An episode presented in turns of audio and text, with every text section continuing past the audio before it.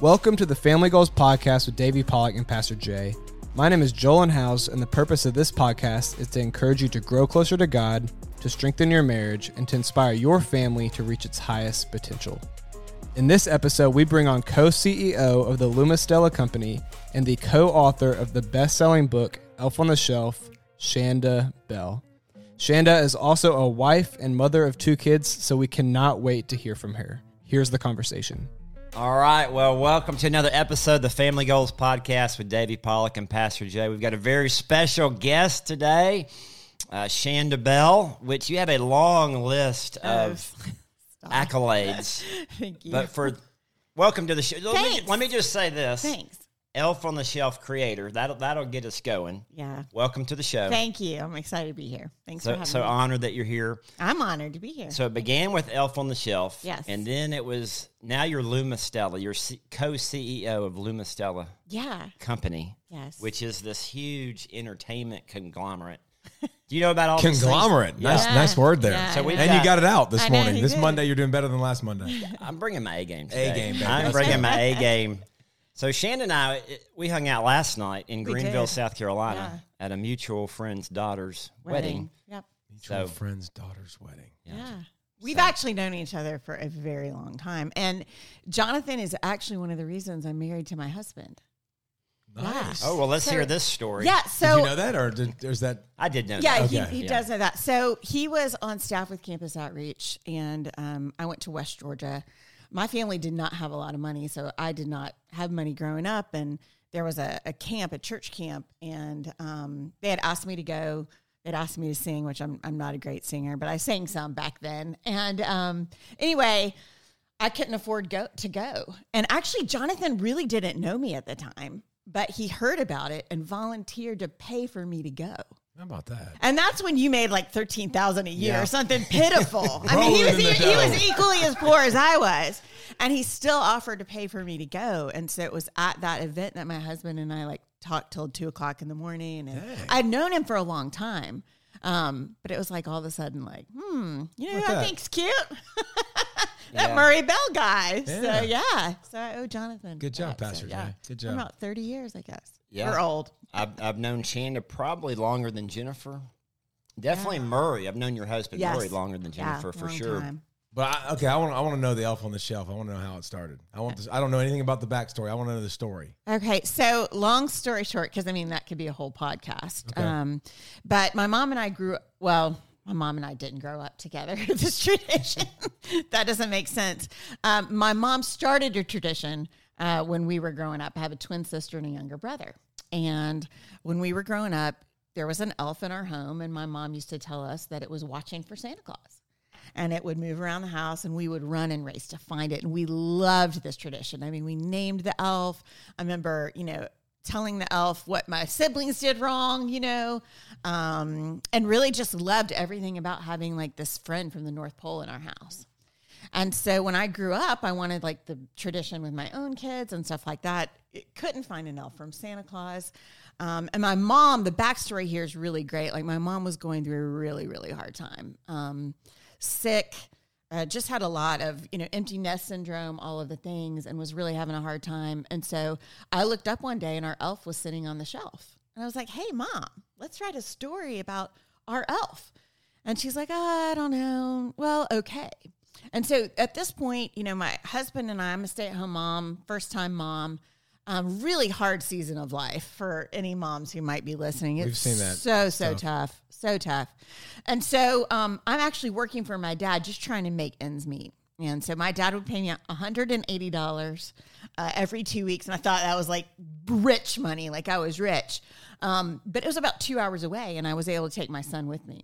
And so I'd spend the night with my parents um, and then come back. Um, and so it was during that time my mom and I wrote The Elf on the Shelf. We couldn't get anyone to publish it. And so then it's like, okay, what do we do with this? It's either a good idea you have, and that's all it will ever be, or you're going to have to do something with it. And we had literally no money. We had no experience. I look back now and I'm like, how did this ever happen? Um, but it was God's plan for us. And so we ended up writing the book, learning how to get it illustrated, learning how to get it published, ended up starting our own publishing company. So when people say all the time, like, I want to self publish a book, I'm like, what do you really want out of this? Because you're about to get into business. Because that's what self publishing is. So you can either put it out and friends and family buy it, and that's fine if that's what you want. But if you really want this to be a success, you're starting your own business. And so that's what we ended up doing. And so when you talk about the Lumistella company, which is the company I own with my sister, uh, it was started by my sister, my mom, and myself. Um, all because we couldn't Love it. get, yeah, couldn't get anyone to publish it. So now it's 100 employees that all work for Santa Claus. And you got to do something cool with Mama. I did. I mean, how awesome is that? Yeah. forget that. Yeah, and just you know, seeing her um, spreading the tradition, people love to meet her. Like, I mean, she's Mrs. Claus. I mean, it's really cool. um, but yeah, just getting the opportunity to work for Santa and just finding um, this way. Like, I really believe that God's put me on this earth for this purpose. And people come into our universe of Elf through Elf on the Shelf, but there's so much more. And it's really about faith and hope and love. And I'm able to use the vehicle of Santa Claus um, and Saint Nicholas to basically share my faith. Um, so maybe along the lines of like a C.S. Lewis Chronicles of Narnia thing, but um, you know, I love it. So it's a lot of fun. I think looking back at those very early days, I, I remember when y'all were trying to raise money. Yeah. Because you had to you had to buy the books Yeah. in order to sell the books. Yeah. And I remember you and Murray sitting down with Jennifer and I. And Oh, we, yeah. we had no money. either. No, we were, none of us had any money. we were just I mean, starting had Greystone Church. Zero money. Yeah, and we our paths have really been similar. Mm-hmm. You know, because as much as you're running a church, it's a business. 100%. You know, and so we've kind of gone down that path together. Um, but yeah, we had literally no money, and we didn't know anyone with money. And so it's like, how are we going to do this? Like, I don't know what we're doing. And it was just leap of faith after leap of faith. I think ignorance is bliss in some ways, which was great. Uh, we didn't know what we were getting into. Um, but, you know, we just wanted to share our tradition with the world. We had no idea that this would become a company or, you know, what we were really starting. Um, you know, people would be like, "What's your business plan?" I'm like, "What's a business plan?" I mean, I really, I had no idea. Um, We're trying to get this little book Yeah. published. Okay? yeah, I'm like, I just. I just Trying want to to make make a book. this thing. Yeah. So, um, yeah, so that's kind of our our background a little bit. Hope that's helpful. It, it's amazing, Oh, amazingly helpful, and I, I love your story because you're you're a coach's wife. I am. Murray's a high school High football school, coach. yeah, head, home. head track coach, stay football coach. Oh yeah, I talked to him last night about that. He's loved, just won he's the region that. championship, first Yeah. time in nine years. So he is like pumped. Yeah, Yeah, that's yeah. awesome. So how so how has Murray been? Because you went from a stay at home mom, Yeah. y'all have two kids, Yes. boy and a girl, Yes. to being this CEO of this multi million dollar company. It seemed Yeah. like Murray, your husband, had to really support you in this venture. Oh wow. Yeah, I mean, really part of the reason we even have a company is because of him. So, first of all, what you should know about my husband, you're going to laugh about this, but he's very careful with money. I mean, this was a guy you Are you remember saying he's cheap? uh, No, never. I would never Frugal. say that. Yeah. Extremely like like in like in college, Yeah, I was about to share he that. was quartering paper paper towels. Yes. And now they really they actually do that. Like Yes. they, they're- they come They come for that way. But he used to like if you asked Murray for a piece of gum, he'd tear half of it off and give you half of it. And he would have a whole pack. But he was Yeah, dead serious. very like, here you frugal. go. Very frugal. He had you on a tight budget. Oh. when y'all oh. were. And, yeah. yeah, your wife will remember very fondly me coming to your house in tears crying because when I was at home, when I was a stay at home mom, I had been a teacher. He's a teacher. You make no money. Um, our But budget. change kids' lives, but that's Uh, that's another that's debate true. for another day. That's Athletes true. get paid gazillions, but teachers get paid nothing. Oh, it was awful. And so we, our budget was $150 every two weeks, and that included diapers and formula and all the stuff. And I remember I went and got like paper towel and green beans, and and Murray was like, "What did you buy? What did you get?" And I remember coming literally crying to your wife, like, "I hate this. It's so miserable. it was horrible." Uh, yeah, and so yeah, we had we had no money, and um, anyway, to start the company, we realized we're gonna have to self publish this book, and we had literally, I mean, like, where's this gonna come from? Um, and so I really prayed about it. He knew he had done the hard work. He knew he had done the research. And what I knew it was going to come down to after all the research was our personal credit cards. All we had was good credit.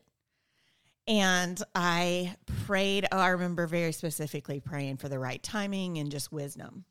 And he and I are driving around, our little guys in the back seat. And I will never forget this. It was it's so vivid. It's like yesterday. And I'm like, hey, I need to talk to you about something. And you know, those words are never good words. Like you never want to hear that from your spouse. And so anyway, I lay out, I'm like, you know, if we're going to do this, we're going to have to self-publish it and we're going to need like $25,000 to do that.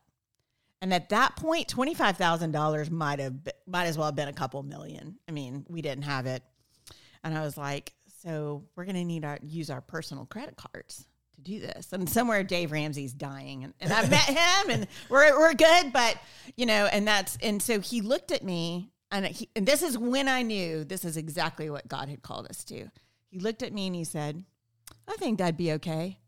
And I mean, I was like, "What just happened?" And that's when I knew, like in my gut, this is exactly where I was supposed to be.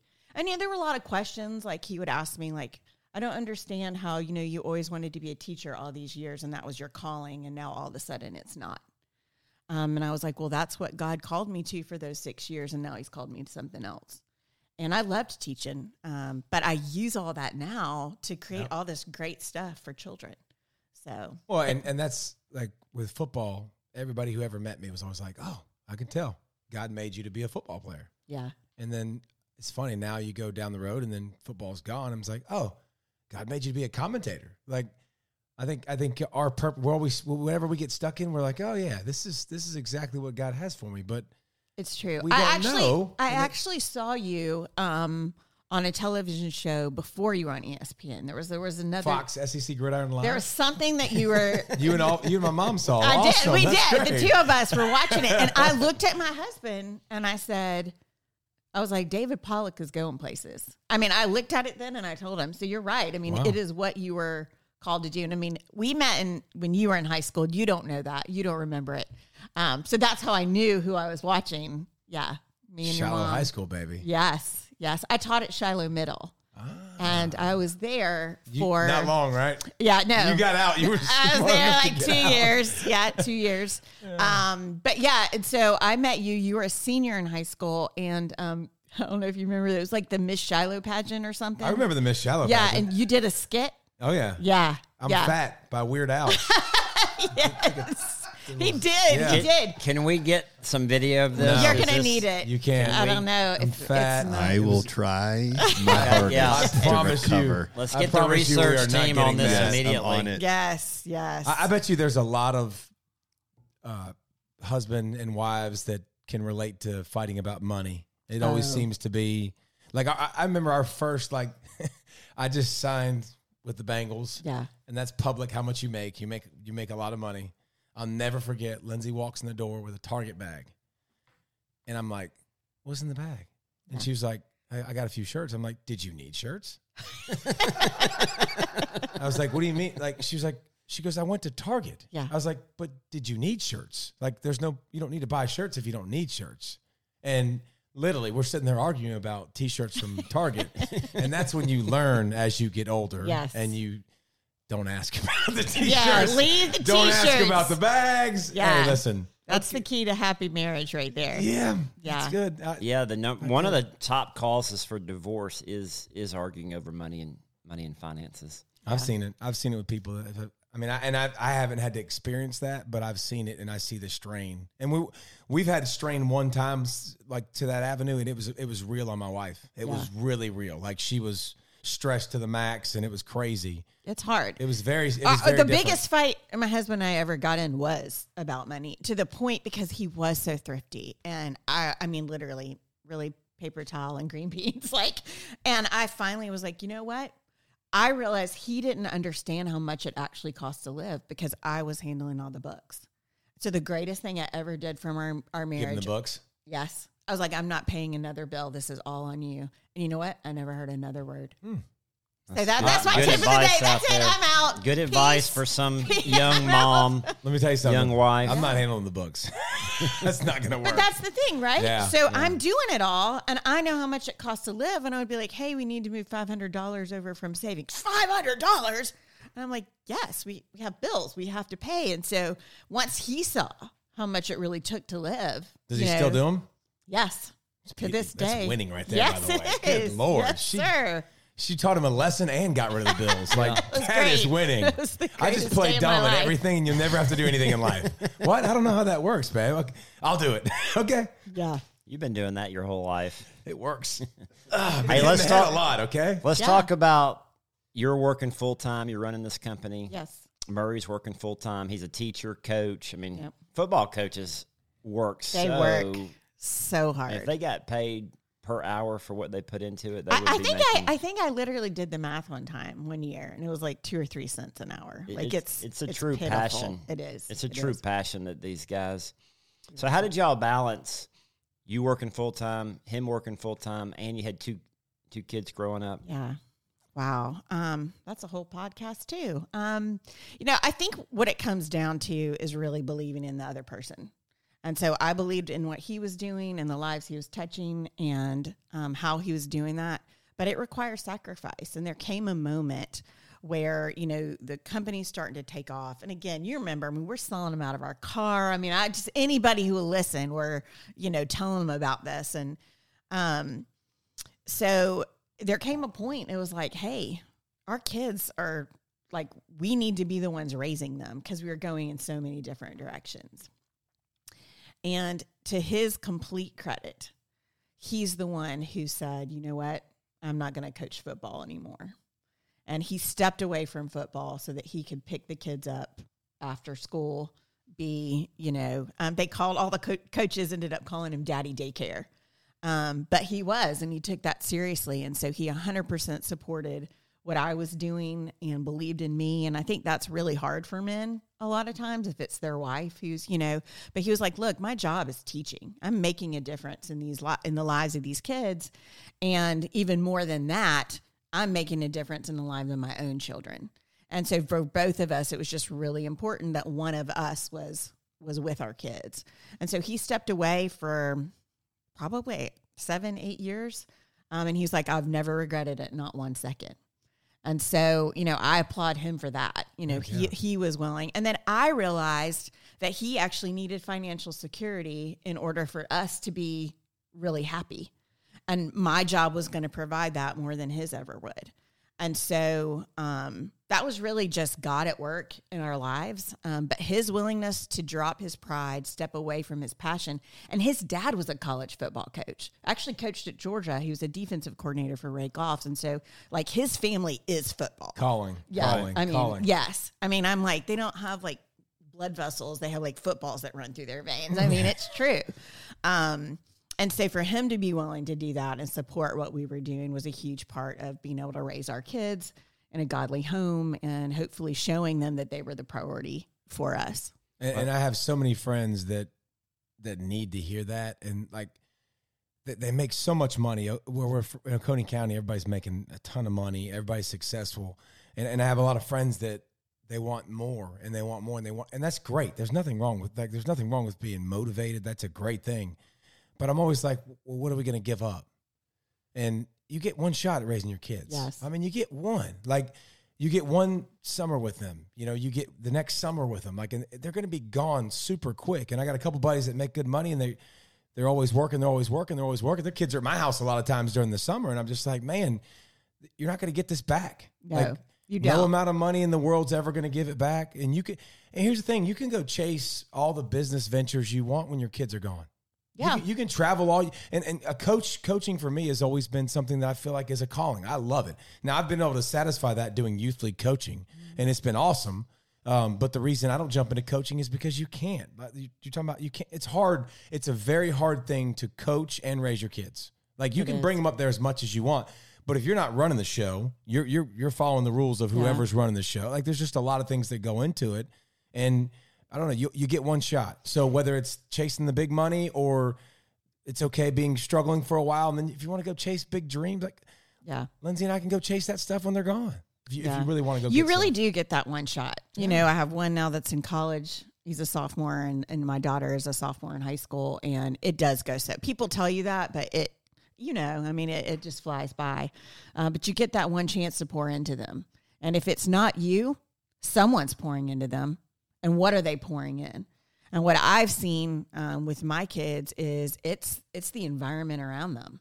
You know, it's social media. It's It, it, and so my heart goes out to kids that don't have parents pouring into them, praying for them, walking alongside of them, um, because someone's going to plant it for you. Someone's going to plant those seeds. And so, you know, for my husband and I, we wanted to make sure it was one of us.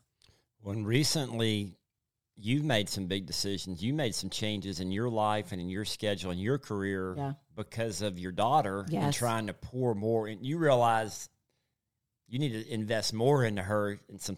Let's talk about that a little bit. Let's talk about Da- Davy has a soon to be teenage daughter. She's Yeah, She She just had a birthday, right? She just turned twelve saw that, Okay. yeah. this weekend. So yeah, she's I have a teenage daughter.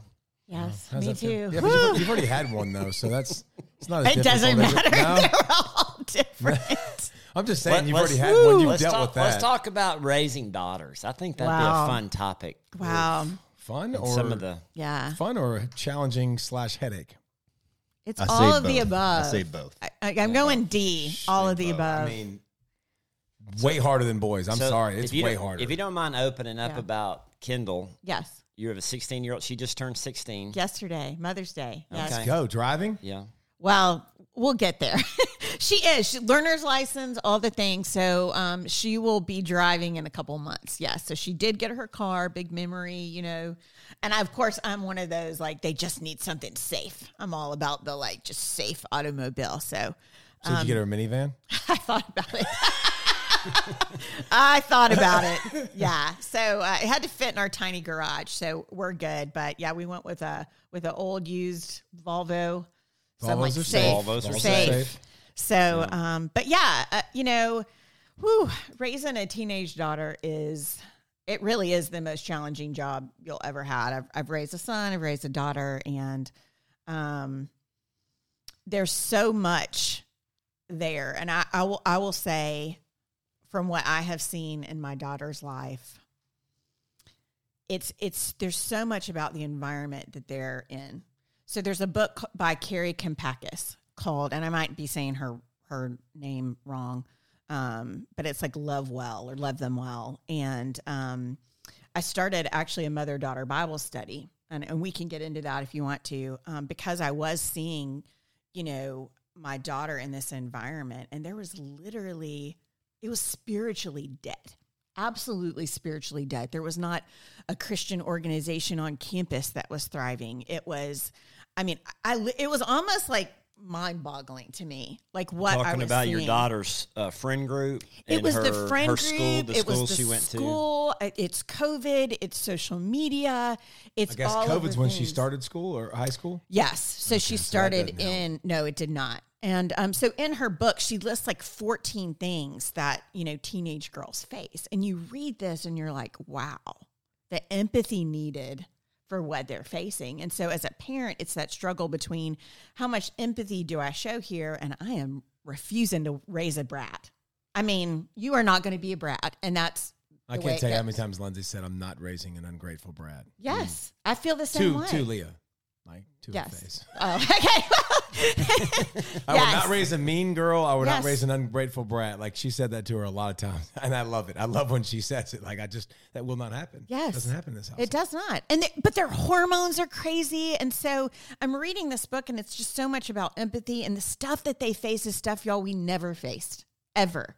Because even the guys that they're talking to have phones in their pocket and are exposed to stuff that somebody's friend down the street had to have a magazine, right, to see or to know Yeah. about. And so that puts extra pressure on these girls. Um, and it was just literally a spiritual dead zone. And I'm watching her fall through these cracks, even though my husband and I are walking with the Lord. We have a great church, you know, and I'm just watching her life fall apart around her and her making decisions. And again, I have to celebrate the wins here.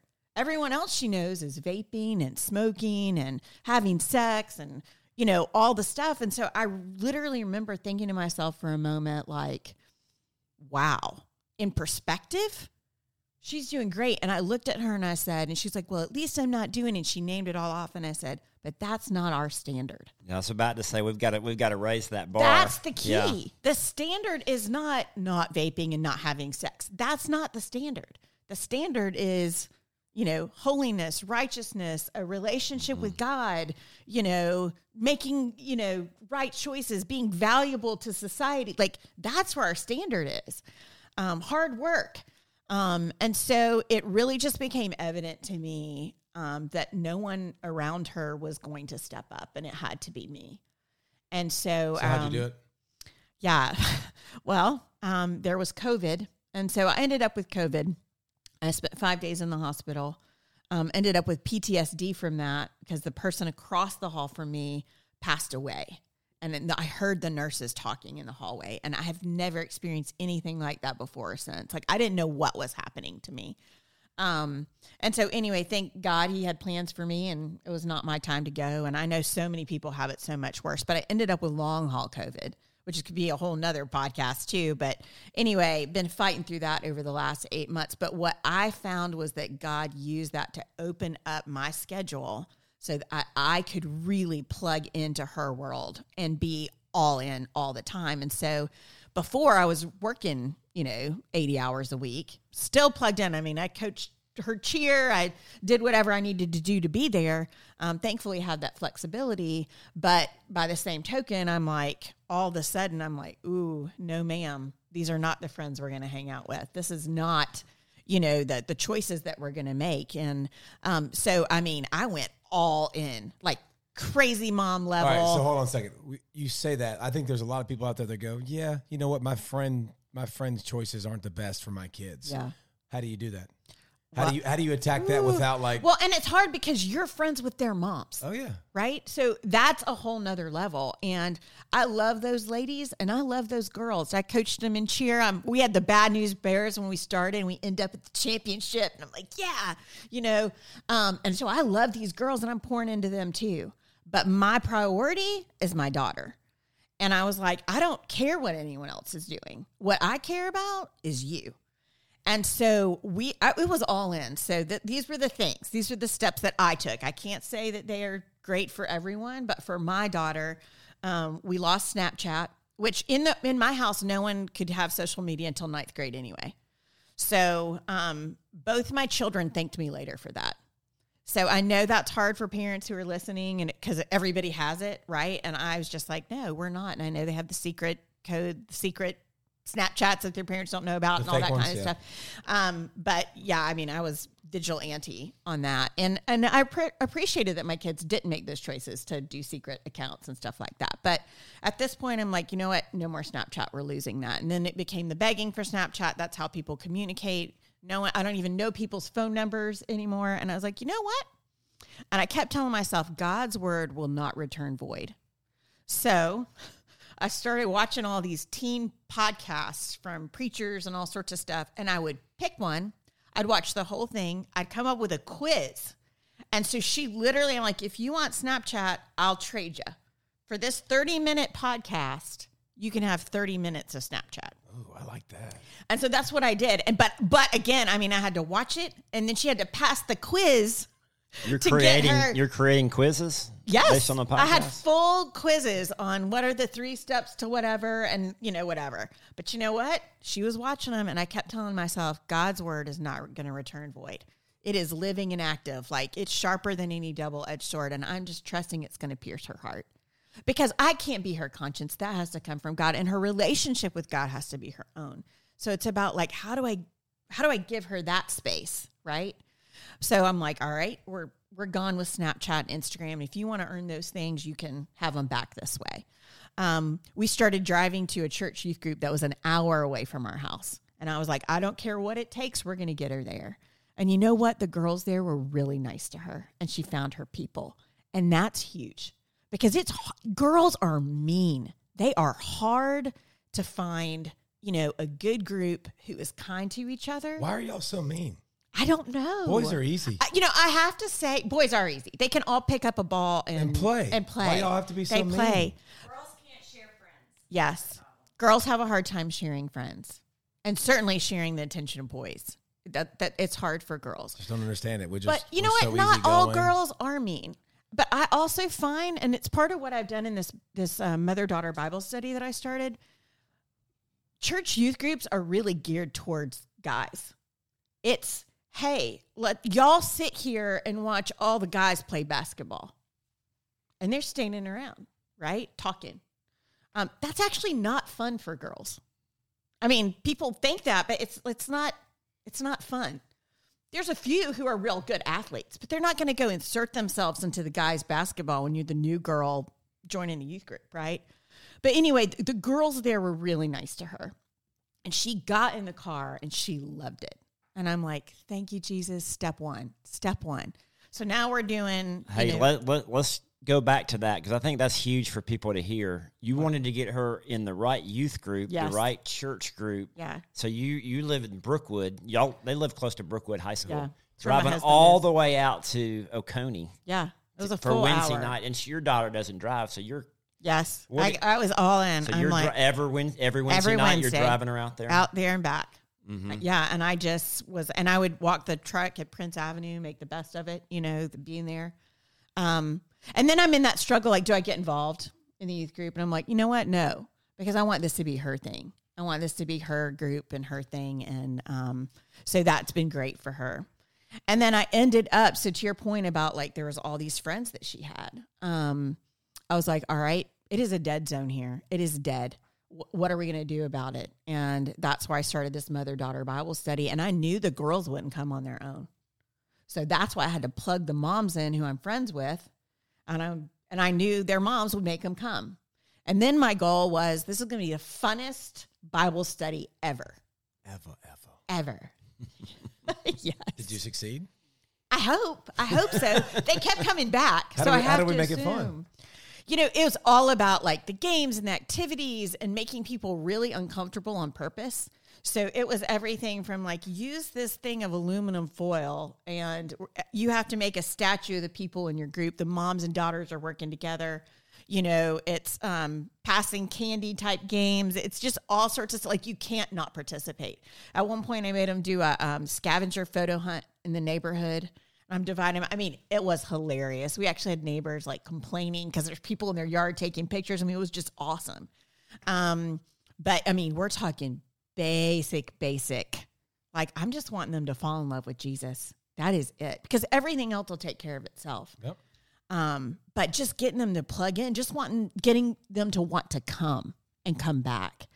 And so we've been able to go a little deeper each time I've I've done it. Um, let's see. I usually do like a four or five week. Like this is a four or five week commitment. And at first my daughter was like mortified, like, Mom. And I'm a galvanizer. So like, let's all get behind this. Let's do this. It's gonna be so fun. Um, and now she asked for it. Like, Mom, when are we starting back? So I'm like, you know, thank you, Jesus. But then we also switched her school. And that was really hard for us because my husband teaches and coaches at the school where she was. And so that was an uphill battle. He couldn't see what I could see, which was girls specifically, they need a group. It takes a village to raise children, but she needs, like, I grew up with an awesome youth group, an awesome, you know, we had a really active FCA, and we just had all of this like pouring into me all of the time. Um, God I had godly Christian parents, and so I'm seeing all these kids on an island. I'm like, again, I will, I will pour into them the best ways I know how, but I've got to, I've got to do something for my daughter, and it can't just be me. And I'm like, she can't just hear it from me. And she can't just hear it from John and Pastor Jay, you know, on Sunday. And so um, ended up trying to look for a, a Christian school. And of course, everyone we go to, she pulls in and it's, this looks like a prison. I was like, boy, these kids look really happy. Let's just give this a chance. Look at the smiles I on their know they're they look so happy here, and so we we toured several, went into them, um, and I mean this is just how God works. So I've probably visited three or four, uh, sent an email to another one or two, and I got the whole "I'm sorry, we're full," you know, email back. Well, Kendall is at youth group in Oconee. I'm walk I'm walking the track, and I literally am crying out to God. I'm like, God, you have not cleared my husband's heart. And I'm sitting here thinking to myself, God is not a God of confusion. So he's going to put us on the same page. Like that is how I really felt about this. This isn't going to be me like doing my thing, what I feel like is best. Like we all have to be on the same page here. And so I'm crying out to him. I'm like, God, I need you to change my husband's heart. I need you to get my daughter excited about this. And I need us to know where we're supposed to go. I'm willing to stay if that's what you want, but I just feel like I feel so strongly that she needs something else. The next day, I got a phone call from the school that had told us there was no room. And it had been weeks since I had heard from them. I set it up. My husband's willing to go on the tour, take Kendall in there. We pull in. It looks like a prison. We leave there, and I'm like, oh, it was good. It was fine. Both of them look at me and they're like, oh, I loved it. And I'm like, what? What just happened? What just happened? So I am literally like that day, I'm like, what do we have to do to get in? And I am, everyone's essay got written by me. I am like, You know, we're gonna start this cheating. That's how we're gonna start this. By God. Yes, I am like our stuff was in like by that night. I am like, what do we have to do? I asked my husband literally like three questions, like, how did you come to know the Lord? Blah blah blah. Like, what's your specific answers? And like that one in his testimony letter. You know, my daughter, I'm like, why do you want to go here? And she's like, well, they were nice to me. Great, you know, they're nice to her. I mean, I, I was like all in. Um, and you know what? She loves it. I, I couldn't pay her to go back to her old school. And we've only been there, you know, three months. So, you know, you just have to be willing to do the hard stuff. You've got to be willing to do what it takes to put your child in the situation that's best for them. And my son did fine at that school, but he was a different kid. He, he was a leader. He was walking with God. He, he knew who he was. He still didn't have the friend group that I had wished and hoped for him and was praying for him. But God gave that to him in college. I mean, he has amazing godly Christian friends um, playing football at Furman. I mean, these guys are tight and they're amazing. Thank you for listening to the Family Goals podcast with Davey Pollack and Pastor Jay. After hearing Chanda's story, it really inspires me to chase after my dreams. If you want something, go and get it. If God is calling you somewhere, go. If you want something better for your family, make it happen. And the way that Chanda has used Elf on the Shelf to reach people for Jesus is incredible. It is a perfect testament that you don't have to be in full time ministry to be a missionary. We are all missionaries in our own workplaces. It doesn't matter whether you work for Santa or you're a high school football coach or, if you're an ESPN commentator. We can use our platform and our influence to reach people for Jesus. So where is call where So where is God calling you in this season of life? Are you being obedient to that calling? I encourage you to investigate and pursue where God is calling you to be. Thank you again for listening to the Family Goals podcast. So this is just part one of our interview with Chanda Bell. So tune in next week for part two.